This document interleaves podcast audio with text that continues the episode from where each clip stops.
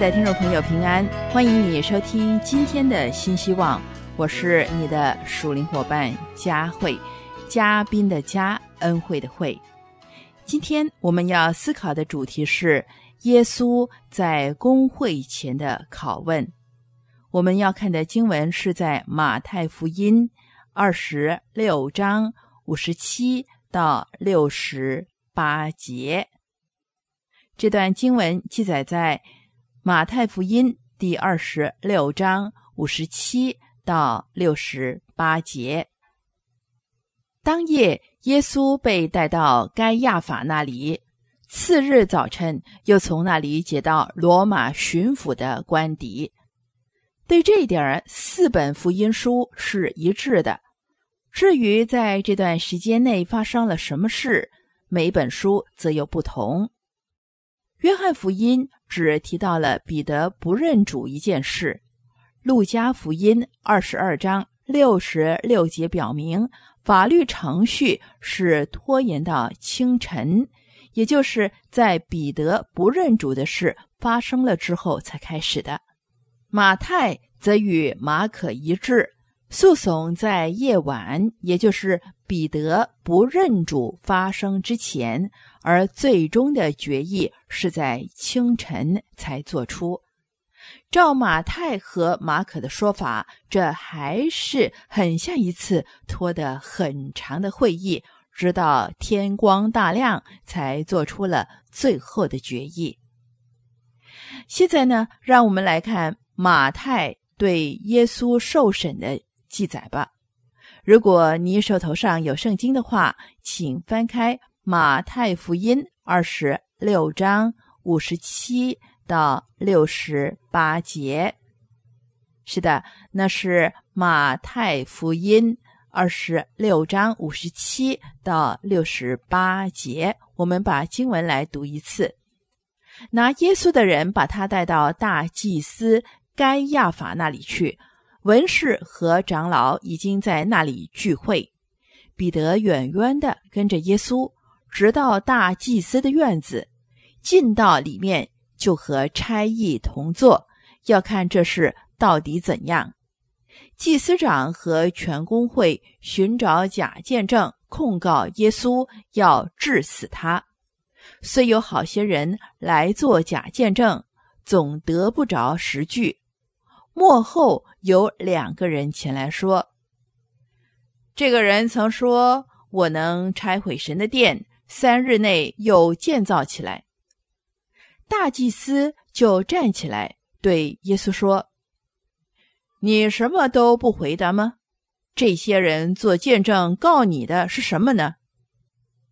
耶稣却不言语。大祭司对他说：“我指着永生神叫你起誓，告诉我们，你是神的儿子，基督不是。”耶稣对他说。你说的是，然而我告诉你们，后来你们要看见人子坐在那全能者的右边，驾着天上的云降临。大祭司就撕开衣服说：“他说了健忘的话，我们何必再用见证人呢？这健忘的话，现在你们都听见了，你们的意见如何？”他们回答说。他是该死的。他们就吐唾沫在他脸上，用拳头打他，也有用手掌打他的，说：“基督啊，你是先知，告诉我们打你的是谁？”听众朋友，圣经就读到这里。犹太公会的这一次审讯，究竟是不是一次正式的审讯？或他们是否打算把它当成一次正式的审讯，都很难说。若是犹太宗教领袖的意图是以判处耶稣死罪为终了，那么这场审讯只能是罗马巡抚正式宣判前的一次预备会议。公会正式开会一般不在大祭司的家里，所以。尽管工会的代表成员都已经到齐了，我们还是不能把它看成是一场正式的审讯，而应该看成是个临时召集的特别会议，目的是在以下几方面统一犹太官方人士的思想：第一，必须将耶稣处以极刑，这关系到犹太律法的问题；第二，必须制定一条最有效的策略，去促使罗马巡抚宣判死刑。无论这次会议的正式地位如何，几位福音书作者的记述都令我们深信，这次特别召集的审讯蓄意图谋，为要致死他，也就是致死主耶稣。不过，马太除了揭露祭司们的卑鄙手段之外，显然还要告诉我们更多的东西。这是耶稣在以色列的最高领导面前再一次宣告他弥赛亚使命的机会。这一位遭官方镇压的可怜无助的受害者，实质上是新圣殿的建造者。是神的儿子，弥赛亚基督，又是那即将被尊封在神的右边的主。在这个场面之外，坐着沮丧的彼得。一方面，耶稣毫无惧色的答辩；另一方面，彼得却畏缩的否认。两者形成了醒目的对照。现在。两位主角都已经出场了，耶稣在先，彼得在后。院子里聚着的是那些与审讯无关的仆人和食客们。院子周围圈有围墙，想要进去并不容易。判处死刑，按律法规定呢，起码要有两个证人同意。这是所有犹太律法中的一条基本规定。就算犹太宗教领袖们处置耶稣的目的已十分清楚，他们也不得不考虑怎样才能使这项诉讼成立。最重要的是，不管成交罗马巡抚的对耶稣的正式指控是什么，他必须名正言顺的符合。犹太的律法，所以犹太宗教领袖们才到处寻找假见证。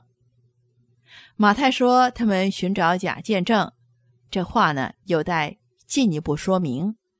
他们并非故意要一些假的见证，他们需要的是任何可以证明他们的假话站得住脚的见证。在第六十一节，各福音书中并没有一处记载耶稣说过这句话，但显然他曾不止一次说过一些令人产生这种印象的话。这里更令人相信，耶稣很可能曾被人理解为恐吓要毁坏并重建圣殿。从上面提到的章节中可以看到，耶稣深信他使命的后果之一，便是神与其子民交往不再以圣殿为中心，圣殿将要由一个比它更大的来代替。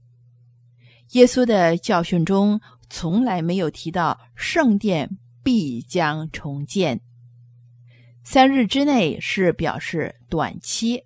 不应该照着字面理解，但是耶稣的门徒却马上从这话里听出是他对复活的预言，这令人毫不奇怪，也或许是因为他们用心思想这话。耶稣先被问及他威吓圣殿被毁，后来又被问是否曾宣称自己是弥赛亚。这之间的关系并没有讲出来，但是凡了解犹太人对弥赛亚的期待的人都清楚这之间的联系。耶稣的沉默可看作是他不愿阻挡事件进程的又一个例证。因为根据我们所掌握的迹象看来，耶稣满可以否认他曾说过那些威吓圣殿的话。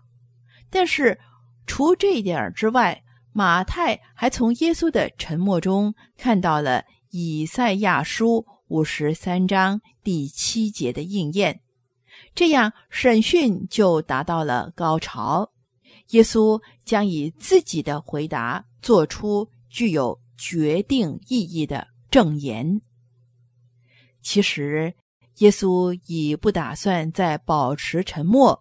因为大祭司的问题一针见血地触及到他本人正要重申的使命宣言，并且为他的重申提供了极为适当的基础。耶稣是不是弥赛亚？这个问题在第六十一节当众控告他之前就已经成了公开讨论的题目，而且。犹大肯定早已向官方领导人汇报过，究竟门徒私下里就此问题说过些什么话？神的儿子虽不常用来称呼弥赛亚，但在这里呢，并不代表什么新概念。大祭司的话虽然极尽讽刺之能事，却正好。符合了耶稣所要自我宣告的话，故此，耶稣用“你说的是”几个字肯定了大祭司的话，固然显得有些勉强，且不那么直截了当。耶稣的回答之所以勉强，其原因之一可能是耶稣不赞成这种启示的形式。另外，还因为大祭司对他所用的词句的理解与耶稣心中弥赛亚基督的角色相距甚远，所以耶稣一方面并不拒绝他们授予他的称号，但同时又进一步对其含义进行解释。好了，亲爱的听众朋友，今天的新希望呢，就查考到这里。我是佳慧，下一次同样的节目时间我们再会，祝你平安喜乐。